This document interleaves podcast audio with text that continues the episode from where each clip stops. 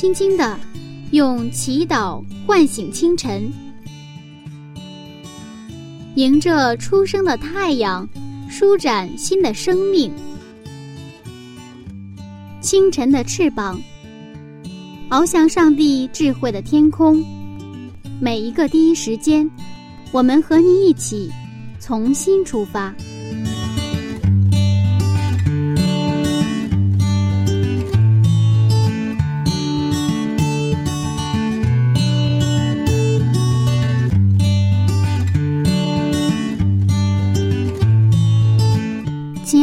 听众朋友，早上平安。这里是清晨的翅膀灵修栏目，我是主持人柚子。很高兴今天又能通过声音和您相遇。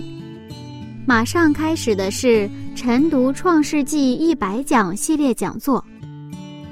今天《创世纪》的列车即将进入第五站了，站名是《创造周》第三部分。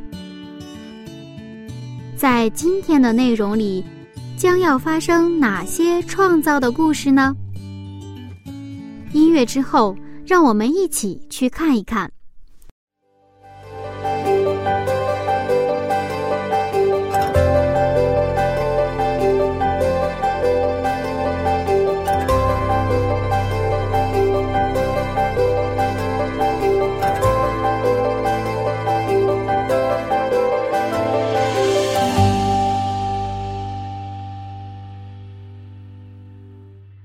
晚上在和朋友出去吃饭的时候，他说我一半长得像爸爸，一半长得像妈妈。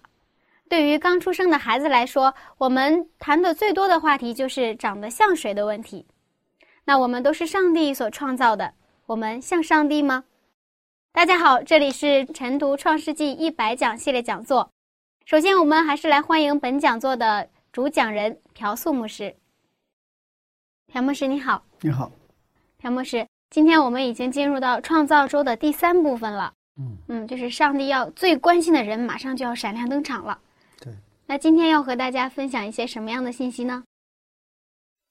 啊，今天的这个可能核心点就是形象的问题。嗯，我们在创世一章二十六节，我们知道，上帝创造我们是按照上帝的形象造了我们。那我们还是先看一个这个经文吧。创世纪一章二十六节，上帝说：“我们要照着我们的形象，按着我们的样式造人，使他们管理海里的鱼、空中的鸟、地上的牲畜和全地，并地上所爬的一切昆虫。”嗯，为什么这里面说的是我们的形象，而不是我的形象呢？是啊，上帝在说这句话的时候，这个上帝是不是一个上帝了？是我们现在知道的叫圣父、圣子、圣灵三位上帝呢，一起携手造人，所以不称为是我，而是我们，是一个复数。嗯，其实，在我们到新约的时候，上耶稣基督在给门徒们大使命的时候，也是说的非常清楚。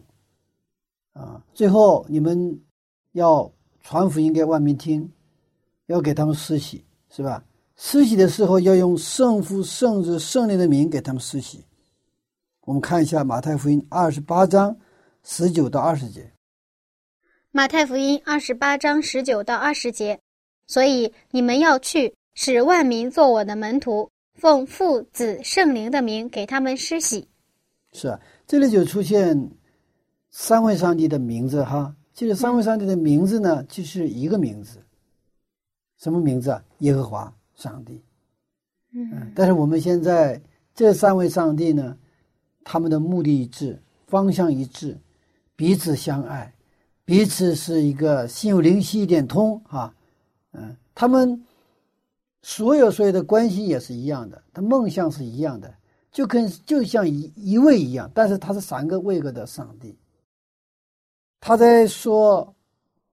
我们要按照我们的形象照我们的形式，按照我们的样式造人的时候，其实当我读到这个圣经经文的时候啊，我就啊有一个啊有一个比较有意思的想法。如果当然没有发生这个如果，如果上帝说，我们要按照什么老虎的形象造人。我们如果是按照什么猫的形象造人，上帝没有怎么说。嗯，上帝是按照谁啊？按照他的形象造人。所以说，今天我们拥有，就是上帝最希望在我们身上恢复他的形象。啊，但是我们现在因为罪的缘故呢，我们已经失去了上帝的形象。那么，上帝的形象在留留下一点点痕迹在哪里呢？母爱里边，哦，就是母亲对他子女的爱，嗯。这是一个无条件的、嗯。本能的一种，那是上帝存留那么一点在我们的母亲身上。嗯。但是我们在现在看到有一些母亲，她也不要孩子了，她为了改嫁，比如说丈夫死了，她为了改嫁，或者有的时候是为了离婚之后为了去嫁人，这个孩子就是一个包袱了，不要孩子了。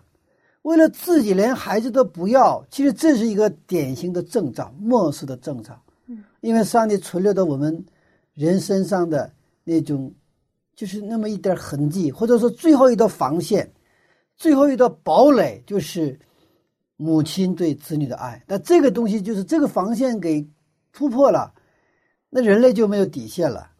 嗯，所以说我们啊、呃现在当我们认识到上帝。我们原来是拥有上帝的形象的时候，就是我们这里有一个盼望。那我们是原来是这么造的，但现在不是这个样子，对吧？我们怎么去恢复他的形象？所以整个圣经的啊、展开就是沿着这个脉络展开的。上帝造了人，按照他的形象，但是人因为罪失去了这个形象，然后上帝按照创世前的约，派他的独生子耶稣基督。来到地上，替我们的罪而死，然后呢，他就创开始一个新的创造，就是把我们重新恢复起初上帝创造我们的时候的那个形象。嗯，那我们也经常提到上帝的形象，那上帝的形象到底是什么样的呢？他看不见摸不到，难道他也有眼睛有耳朵吗？其实圣经当中，他有常常这种表述哈。嗯，上帝有时候也生气哈，是，然后他从鼻子里出气，然后上帝也说话，上帝也也是也会听见，是吧？嗯然后然后上帝的有时候是他是上帝的右手哈，他用他的手在托住我们，有很多这种描述。有的时候上帝去注目你，他好像有眼睛的这种表述。我们看一下这个约翰福音四章二十四节。约翰福音四章二十四节，上帝是个灵，所以拜他的必须用心灵和诚实拜他。嗯他说上帝是灵，灵是看不见摸不着的，对吧？嗯，我们接接着再看，呃，约翰福音一章十八节。约翰福音一章十八节，从来没有人看见上帝，只有在父怀里的独生子将他表明出来。其实谁都没有见过上帝，是耶稣基督把他的形象，把上帝的形象表现出来。他披着人性来到这个地上，让我们的人能够看到他的形象。其实，在创造中，我们看到上帝的形象，并不等于我们所看到的、看得见、摸得着的那种形象。圣经里，我们的上帝好像有眼睛、耳朵、鼻子、嘴这种表现，实际上是指上帝所拥有的这些功能，就是这些功能，而不是说他有像人一样的眼睛、人一样的鼻子啊、人一样的耳朵，不是这个意思。我们做一个假设，假如说这个上帝是我们能看到的上帝，对吧？我们能看到上帝的眼睛、鼻子什么这种这么一个形象的上帝的话，呵 呵他怎么能去创造宇宙万物？这宇宙万物太大了，是吧？所以我们的上帝，圣经明确的告诉我们说他是灵，所以我们拜他的时候用心灵和诚实拜他。后来，上帝体恤我们的局限和我们的不足，他通过耶稣基督道成肉身，然后呢，把这个上帝的形象给表明出来。所以说，圣经说我们认识耶稣基督的话，我们就能够去认识我们上帝的形象。啊。在这个地方，形象实际上指的是上帝的品格和特性。品格是好像是看不见，但是它是有形的，它是有相的，是吧？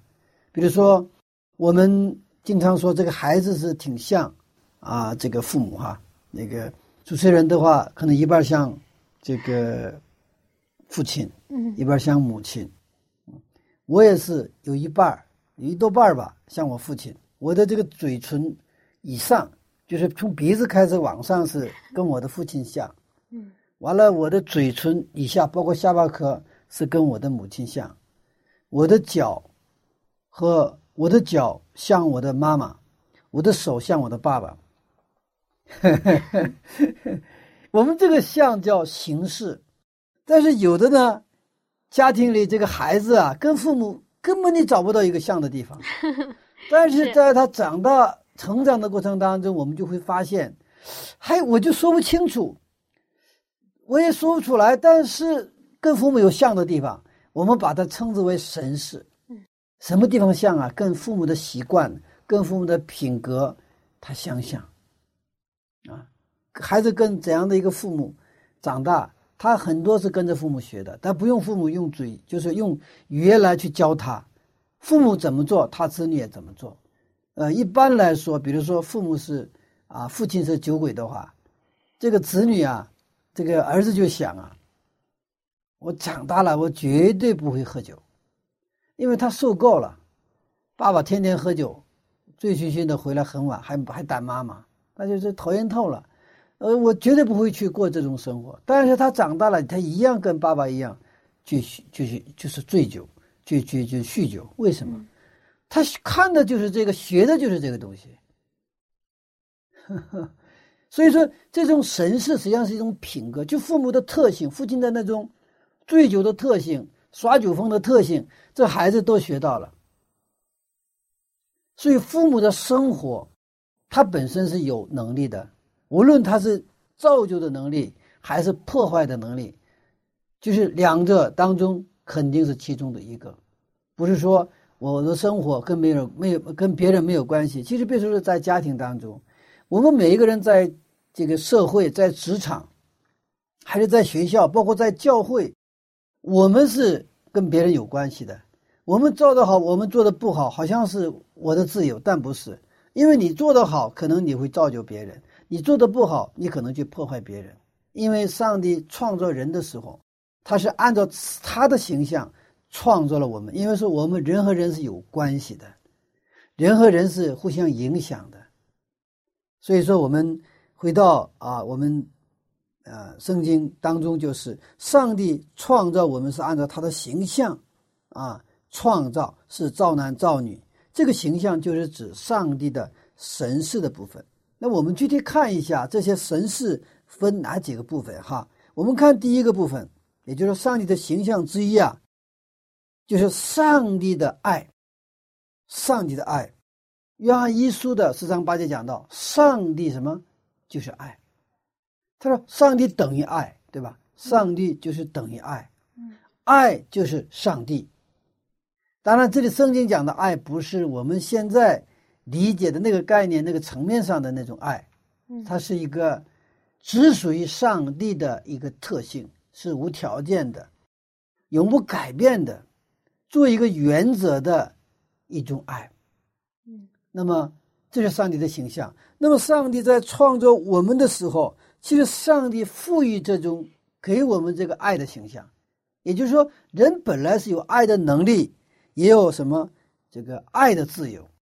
嗯，提到爱，它是一个比较让人兴奋的话题。嗯，其实我觉得。现在很多的年轻人已经越来越不懂得什么是爱了。嗯，像我的爷爷他们那个年代，谈恋爱的时候连手都不牵的。嗯，那什么才是真正的爱呢？那手都不牵的爱，啊，那种别说是你爷爷那时候，嗯，我们上大学的时候，就是那个时候，那个大学生谈恋爱也是不牵手的。哦，呃，第一个学校不让谈恋爱，可能为了防备这个哈。呃，第二个的话，确实当时的话，整个的环境啊、文化呀，呃，那种真的是有点抹不开。然后呢，都是真的羞答答。然后呢，非常的那种呃，跟现在不一样。现在的话，好像呃太随便了，或者说因为太随便，结果是这个东西，就是说这种呃男女之间的彼此的交往啊，这种那种好像这个分量感就是不足，就非常轻啊。所以有的时候我跟啊青年人去交流这些东西的时候，可能有些人他。不是特别能够接受，不是，其实不是接不接受的问题，就不能理解，因为我们常常是把我们知道的、我们经历到的、我们体会到的部分当做是全部，那个我的全部之外，其实还有更大、更大的一个层面的一种存在，啊，我的世界不是这个世界，我的世界是属于我的世界，是这个整个世界当中的一个很小很小的一部分，那么。现在这个我们理解的这个爱，往往是那种情感层面的，是那种我们说 feeling 有没有感觉是吧？啊，见到一个人的时候，就是大概三秒之内，哦，有了感觉。有的人，有的人是没有感觉。当然也有这种日久生情啊，就时间长了，慢慢啊有感觉的这个情况。我们把这种感觉和情感当作是爱啊。我经常说这个。这个爱本身是原则，爱不是情感，啊，所以我觉得中国的这个话，爱情是一个比较好的表述哈。它是爱在前面，情在后边，爱就像根，情是好像是一个果子一样。如果说你没有爱，这个情势就跟那个那个河流一样，它可以来可以走，爱不是，爱是一个恒定的、稳定的一个一个一个存在，而情是不稳定的。啊，今天可能是情绪高涨哈，今天恨不得把我的心肝都掏给你。那么第二天的话，就是形同陌路人，这就是我们人的这种所谓的那个爱，这个爱情。但是在爱情里边哈，这个爱的概念就是已经是已经失去了。但是呢，我们通过圣经，上帝再次让我们寻回那个爱，因为人本来创造成有爱的能力，而且有爱的自由。而且能够享受爱的一个存在。如果我们不认识上帝，那可能我们活一辈子，从来没有爱过。我们从来没有经历过什么叫爱。我们可能经历的只不过是那个情的那个层面的那种那种情感世界的东西。嗯啊，可能情感世界的东西的话也挺好，是吧？当一个人。恋慕一个人，然后跟他啊，这个这个，呃，建立一个很这个私密的、很亲密的关系的时候，也是也是很好的。但是，实际上，上帝创造人的时候，这个部分是很小的部分，知道吧？还有更大的、更好、更美的那种爱，已经给了我们，但是因为罪失去了，而且我们失去了之后呢？我们以为是我们小小的留下的那么一点东西，当做是全部的东西，所以我们自己不知道我们的可怜。但是上帝看着我们的时候，特别特别可怜。假如说我们有孩子，这个孩子只有眼睛能动、嘴能动，全身是瘫痪的话，那可能在父母看来，这个孩子是让父母心痛的一个存在。那可能周边人看来，他是一个可怜的、值得同情的存在，但是其实，在是按照创世纪的视角，我们看我们现在的人的话，我们在爱的问题上，我们就是只剩下眼睛和嘴的功能，其他功能全部失去的，基本瘫痪而已啊。我们所有的功能都不能启动，我们感觉我们手没有感觉，我们的脚不能动，我们的这个这个腰我不能弯。就是这样的一个存在，我们现在只能是有那么一点点眼睛有可能嘴有，有一点点的那个部分，知道吗？然后呢，这个瘫痪的病的患者以为这是我的全部啊，觉得还不错，还在那儿大谈爱情啊、人生啊、什么成功啊。在上帝看来，因为上帝是知道我们失去了什么，我们却不知道我们失去了什么。很多的人。为什么我们要去认识上帝，回到圣经？很多的人为什么不能悔改？我们不知道我是谁，我们知道我们这是全部，以为我只有眼睛和鼻子。其实我们其他的那些已经麻痹的那些部分，我们根本不知道，我们这个部分本来是手也能动，脚也能动，还能跑，还能弯腰，这样的一个存在。所以在我们在《使徒行传》，耶稣在三章，他就有一个一个瘫子嘛，是吧？瘸子哈，就很他根本不能走路嘛。但耶稣说：“你起来行走。”不是耶稣，就是那个彼得哈，彼得说：“我现在没有钱，金子银子我没有，我以拿撒勒耶稣的名叫你起来行走。”哇，起来行走。这个就是一个创造的能力临到了谁呀？临到了那个生来就是瘸子那个人身上。所以，我们今天上帝呢，愿意重新在我们身上恢复爱的形象。我们在圣经当中，我们在哥林多前书十三章也是一个，呃，对爱的有个具体描述的一个章节。爱是恒久忍耐，是吧？整个一章谈到爱。约翰一书。十章八节、十六节，还有格林的前十三章，都谈到爱的两个特点，就是一个是恒久忍耐，一个是温柔。两个人谈恋爱的时候，有男人的速度和女人的速度。男人的速度比较快，女人的速度比较慢。男人的速度基本上接近非人性的啊层面，所以说，如果说女人按照男人的速度去谈恋爱的话，基本上她就是开快车，车毁人亡。那么有一个办法，就是安全的办法，就是什么呢？按照女人的速度来调整速度，这个事儿比较安全啊。如果说你要是按照男人的速度，就危险了。嗯，我们成了基督徒之后，最大的改变就是我们过去不能忍耐、不能等待的，现在能够忍耐和等待。我们看到教会里有些教友。可能达不到你的期待，但是我们凭着爱心去等待他，在他能够看见他的地方去等待他，这个叫爱。其实啊，我是做老师出身哈。其实什么叫是好老师？老师就是给他一个愿景，然后去等待他，在什么地方等待他呢？在他能够看得见的地方等待他，然后他靠近你了，你再往前走。再在那里又等待他，他又靠近你了，再你再往前走，在那个地方又等待他，这就是老师要做的事情。其实我们这个这种老师的这种品质，或者说我们老师应该做的这个部分呢，就是我们耶稣给我们做了那个效法，他道成肉身来到地上，才让我们看见。今天呢，我们通过他的话语，我们也看见他的品格和形象。我们是跟随他，我们能够看见他。但是我们的这个耶稣基督不断的在等我们。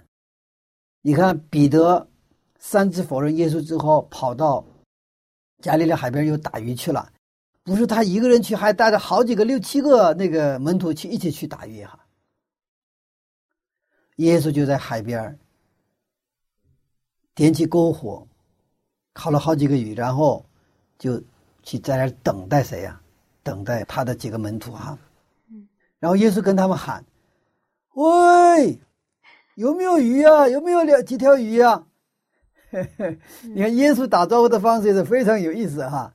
他们说：“你们过来吃鱼吧，我这里有鱼。”他没有说：“我有没有鱼啊？有没有抓到鱼啊？”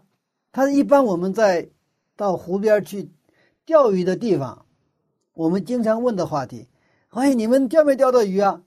耶稣也是一样的。然后他们说。整夜劳碌，一条鱼没抓到，然后也是说，那你往那个深的地方去打，结果是那边是那个网都拉不下来呀，那个就是鱼满满的。这个时候，约翰他认出来了，听出来了啊，是我们的主。然后那个彼得，我想那个时候彼得会是什么一个形状？彼得是。心里非常非常高兴，看到主，那就是见到亲人了嘛。但是又是非常的尴尬、愧疚，非常的愧疚。所以他是有点进不得、退不得。不过，你看彼得，他有圣灵与他同在，他有勇气再次来到耶稣面前。那来到耶稣面前还好，那耶这个呃，这个耶稣进一步问他：“你爱我吗？”要是过去的彼得会说哈，他们谁都不爱你，我肯定会爱你。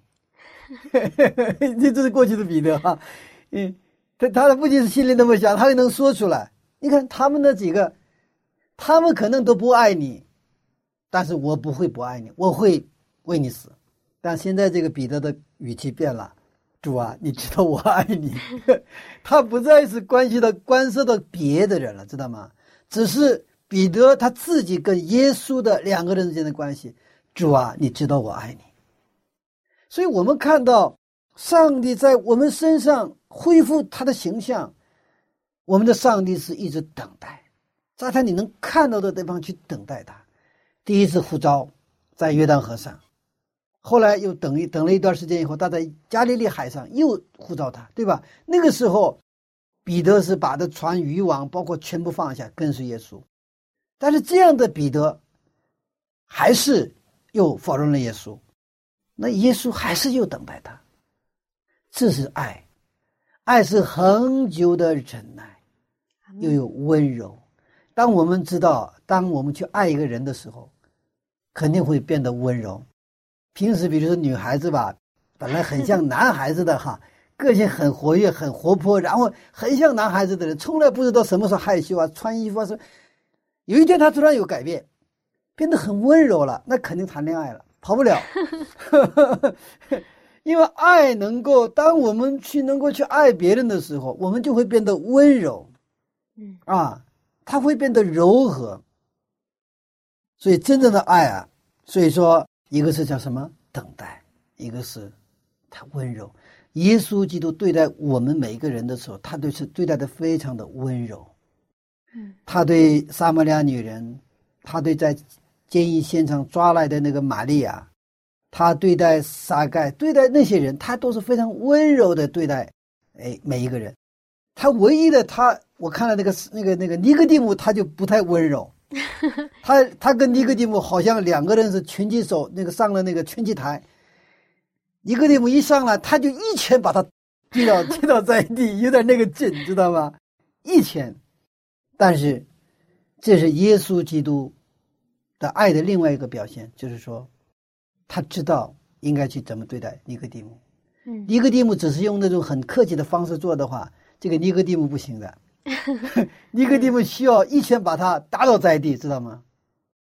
所以我们看到在历代愿望当中，关于耶稣跟尼哥底母这个章节的时候，尼哥底母不断的 KO KO，就是被他耶稣击倒，起来了他就打一次，起来了打一次。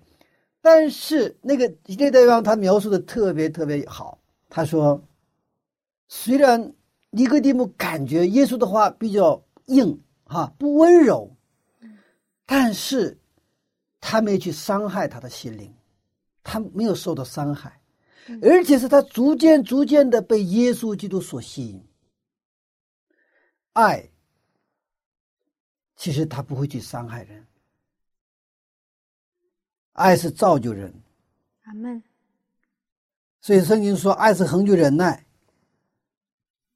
那么，通过女人的速度调整的时候，我们一次日常生活当中，哈，其实我们就学会忍耐。其实更重要的什么？我们真正是跟着耶稣学习，不是我们能够忍耐。当耶稣的爱激励我们的时候，我们就能够忍耐，我们就能温柔。啊，所以说。我们来到耶稣面前，就是我们对耶稣对不起的事情，我们依然能够来到耶稣面前，这个叫信心。彼得就是典型的一个一个人物了，哈。嗯。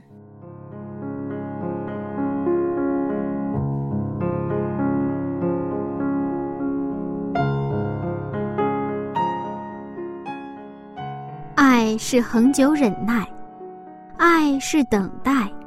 爱是温柔。听了刚才的内容，柚子觉得自己非常幸福，因为在我的信仰经历里，我遇到了一位非常好的牧长。他像父亲一样，用上帝的爱来包容我、等待我，所以柚子今天才能在这里。和您分享上帝的话语。亲爱的听众朋友，在您的生活里，是否也有这样一个人，用爱来包容你、等待你呢？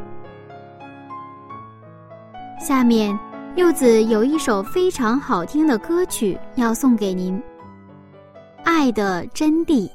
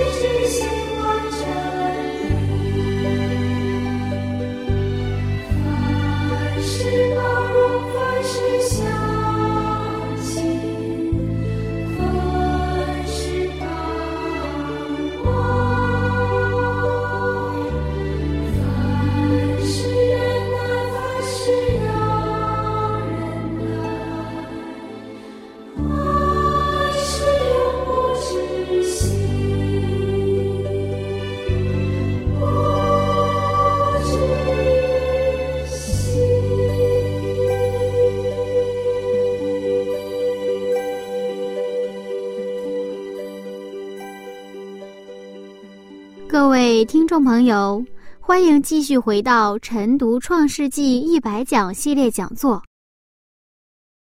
接下来还有非常精彩的内容，还是请出牧师吧。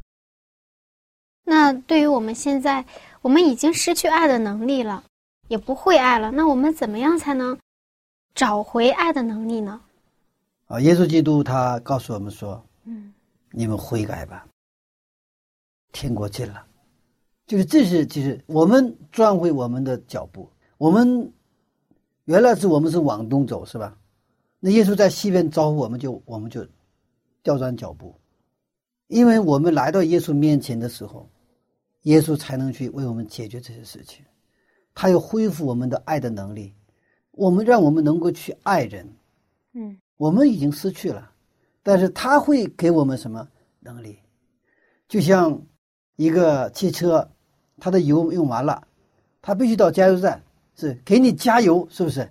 然后这个车还能继续的开。我们的手机没电了，它需要跟电源连上充电，啊，充电，呃，这个手机又能够使用了。这个跟手机的品牌、手机用多少钱买的、多贵的手机，其实没有关系。你再好的手机，用钻石做的手机没有电那没有用。我们每一个人，无论你的出身如何，你的学历背景如何。还是你的现在财务状况如何，或者说你现在是进过监狱没进过监狱，你犯过罪没犯过罪？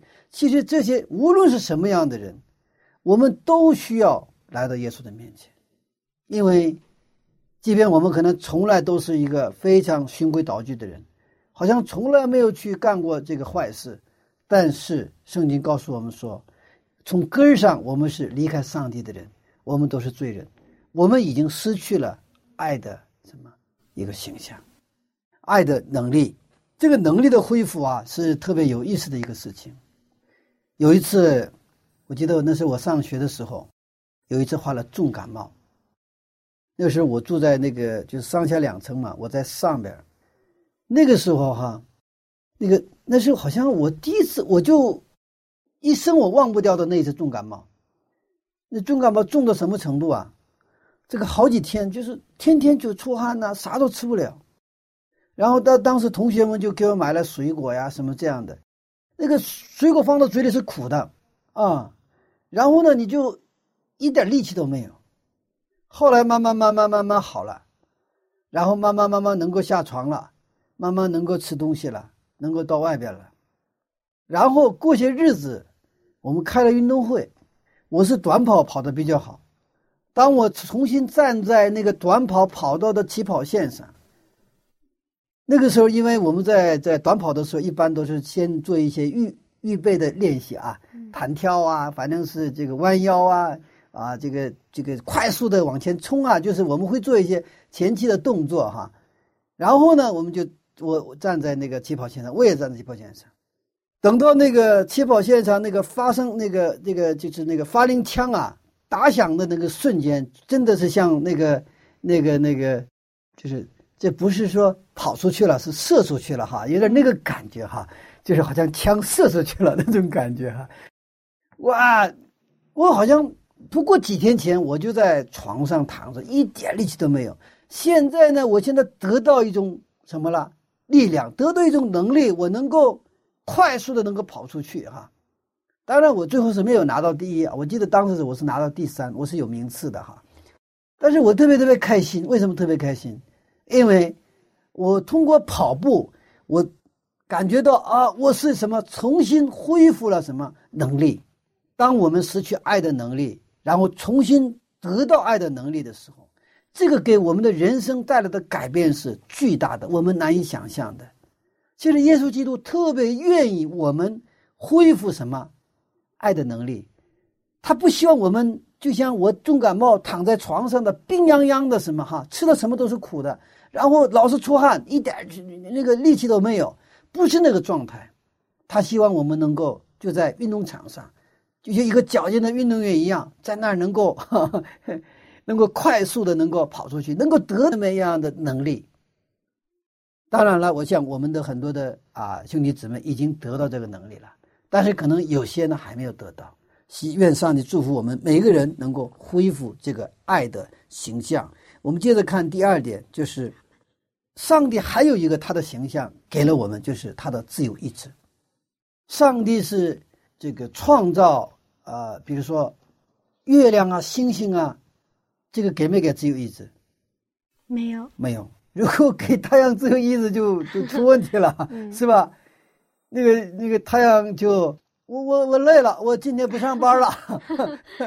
你不上有上班不上班一天，这个如果说太阳啊又给他自由意志，这个就问题很严重了哈。啊，太阳说举手，上帝啊，我今天累了，我不愿意出出活了，我今天不上班。好了，全是黑暗一片。那一天还行，两天、三天、四天。是吧？然后说，到了晚上了，上帝，我我我还不想下班，下班我想加班，那没有晚上了，那二十四小时这个太阳都亮着，这个是无法想象的。没有给他们自由意志，但是在上帝创造人的时候，上帝把他的形象自由意志给了我们，让我们能够自由选择，因为这个是跟那个爱的形象是相配套的。为什么？如果你没有自由意志，这就不是爱了。也就是说，一个人他可以选择做，也可以选择不做。一个皇帝到了乡下，看到一个乡下女子很漂亮，他想娶她娶进宫里做王妃，能不能做到？能做到。但是这个王再伟大。要得到乡下女子的爱，那是另一个，因为他是他有自由意志，他可以被迫的嫁进宫里，然后呢，也给他生孩子，都可以做到。但是他的心能够去爱这个王，他是他的领域，这个是谁都动不了，王也动不了那个领域，那个不是用用那个权力，用金钱。呃，也不是用那种蛮力，什么都是那个领域是一个圣洁的领域，谁都动不了。那个领域只有他自己能够去动的，自由意志部分。哇，我们的上帝在创造我们的时候，他就把他的自由意志这个形象赋予了我们。耶稣基督他来到地上的时候，他也是就是带着自由意志嘛，他自我设限，他在十字架上也是自我设限，他有能力。在十字架上下来，但是自我设限，但是自由选择，为了什么？为了救人类。那上帝也给了我们这个形象，自由意志。那我们现在常常不会使用自由意志。我举个例子，我有抽烟的习惯，那我可以自由选择抽，也可以自由选择不抽，对吧？嗯。但是我们常常是不选择不抽，完了我们会找很多的理由。支持我去去抽这个烟。我们去恨一个人，其实我们常常是这样的：我们恨一个人，恨一个人是有理由的，也许是误解，也许真的受到伤害了。但是上帝又给了我们一个能力，就是其实按照他的形象造了我们，我们自由选择嘛。我可以选择不恨他，嗯，我可以对吧？那个我其实说我恨他是一是我的一种选择。但是呢，我们已经因为罪啊，我们已经失去了，就是我们这个自由选择的这个能力啊，现在是不是很正常，知道吗？所以我们往往想不到，我们做梦都想不到，我们还有一种权利或能力，就是我们不去恨他的这种选择。当我们去恨一个人的时候，我们等于是把那个我所恨的人，什么接到我的心中。让他在我的心中天天拳打脚踢我，这是最愚蠢的选择，知道吗？我们去上帝为什么让我们爱仇敌啊？我们去恨不爱仇敌的话，我们那个仇敌就进到我们的房间里边，天天折腾我。所以上帝说：“爱，让我们爱仇敌。”这个跟我们道德层面上，我们说，你看我，我也不恨人，我是基督徒，我是很圣洁的，我也不恨人，我都去爱，不是这个层面的东西，因为他实际上现在很多心理学上也是研究这个东西，他也谈到，等于说你来去不去行使上帝给的另外一个选择自由意志的时候，也就是说，我们是被什么？被恨所捆绑，可怜的是，有的人一生一世，他被恨所捆绑，他成了怎么恨的奴隶。你看，他本来那个人伤害了你，结果让这个伤害你的人一辈子跟着你，一辈子跟着你，然后折磨你，然后去伤害你。嗯，在二战的时候，有一个叫有一个波兰的一个女性，她就被这个囚禁到就是纳粹德国的集中营里边，在纳粹营集中营里面，她跟她的妈妈，他们几个兄妹在一起，跟他的妈妈。爸爸在一起，然后有一天，那个纳粹德国德军们就把他的爸爸妈妈拉拉出去了。他是说，那这个这些孩子那是很小，就那就他离不开父母嘛。但是那个纳粹军人就跟他们说：“你的爸爸妈妈一会儿回来。”走了之后，他们就直接就拉到那个，因为他是用那个那个，就是那个就现在的那个像火葬场一样嘛。直接就进到那个锅炉里面，然后过了好几天，这个父母不回来。这个这个这个女性叫艾娃嘛，好几天都不回来，然后他就不断的问，不断的问，跟这个这个这个这个当当时的这个纳粹军人不断问我的爸爸妈妈怎么还不回来？然后有一天，这个有个军人就跟他说，他指着那个烟筒，知道吗？就是烧的那个烟囱，不有烟往上冒吗？你看，你的父母在那儿呢。我想，这个小女孩那受到的创伤，咱们就无法用语言来描述。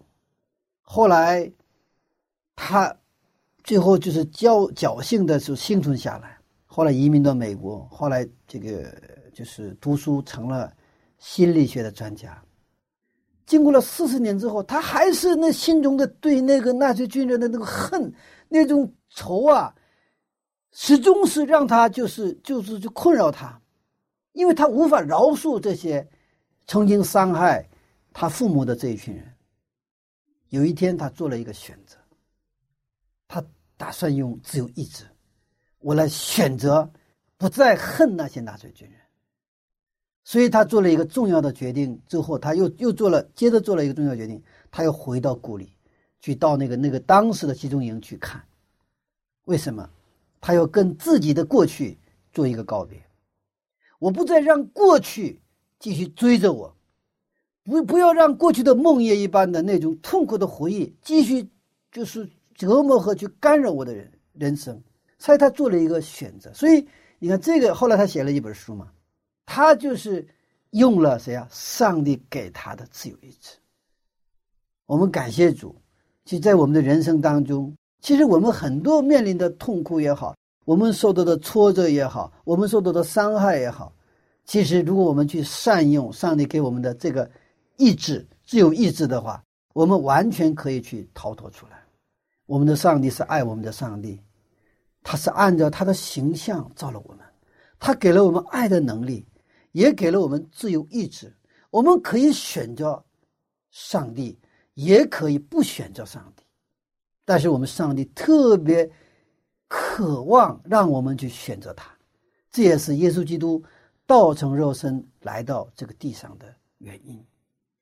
啊！而且他为我们在十字架上去为我们流血舍命哈。我们看最后一个上帝的形象，就是他是一个属灵的存在，他是一个属灵的存在。所以人也是虽然披着人性，但也是一个属灵的存在。这个属灵的存在是人和上帝能够建立关系，也就是说，那个上帝为什么先造了光，然后后来造了这个光体，对吧？上帝要告诉我们一个信息：这个光体离开了光，什么都不是。我们是灵的存在，而上帝是灵，人就像光体一样。如果离开了光，人什么都不是。所以说，我们今天，我们很多的东西，我们是灵字体嘛，是吧？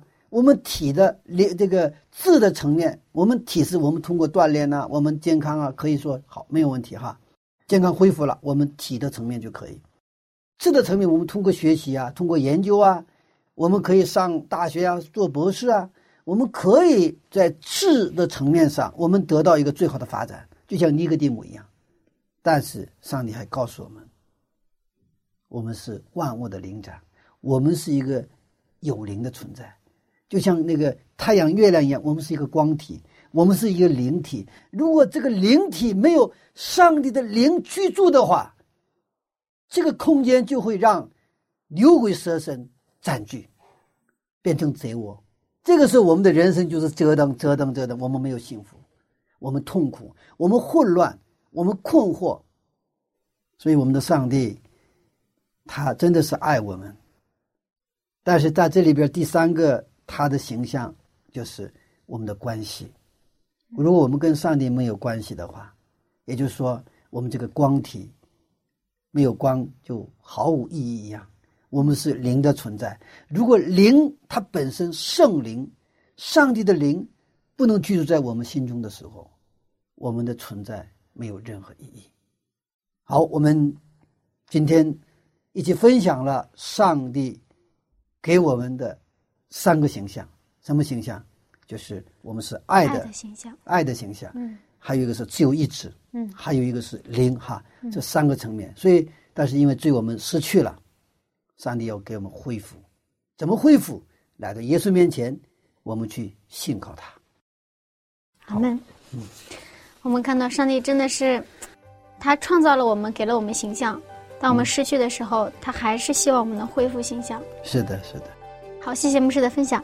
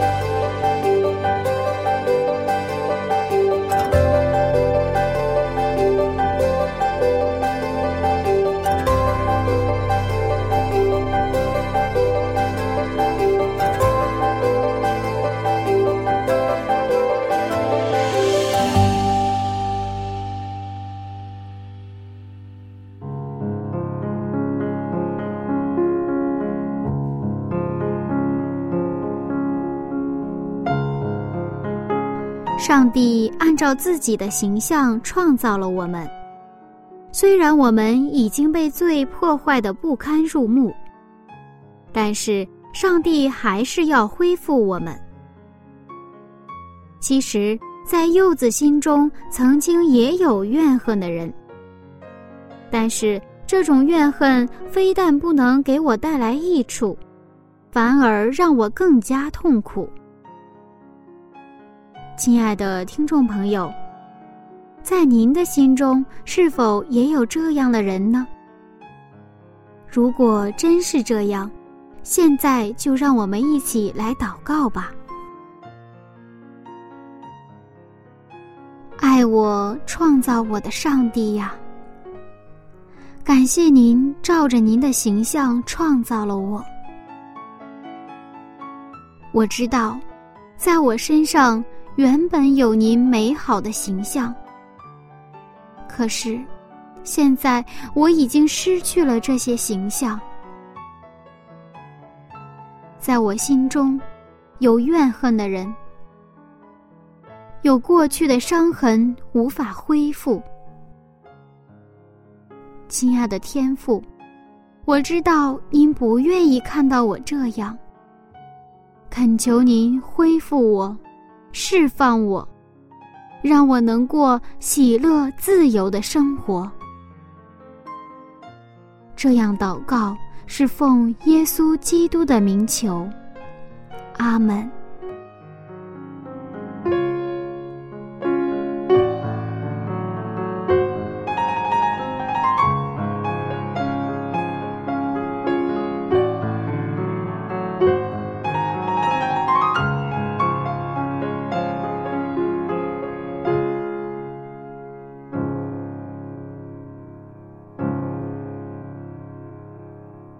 好了，亲爱的听众朋友，下面就到了问题的时间了。今天的问题是：上帝的形象是指什么呢？是说他有鼻子、有眼睛、有嘴巴吗？如果不是，那是些什么呢？如果您已经知道答案了，欢迎您和柚子取得联络。我的电子信箱是柚子 at v o h c 点 c n，拼音名字柚子 at v o h c 点 c n。柚子很期待收到您的来信。如果您有感动，也欢迎您和柚子一起分享。好了。今天的内容就到这里了，感谢您收听我的节目。下一次分享，我们不见不散。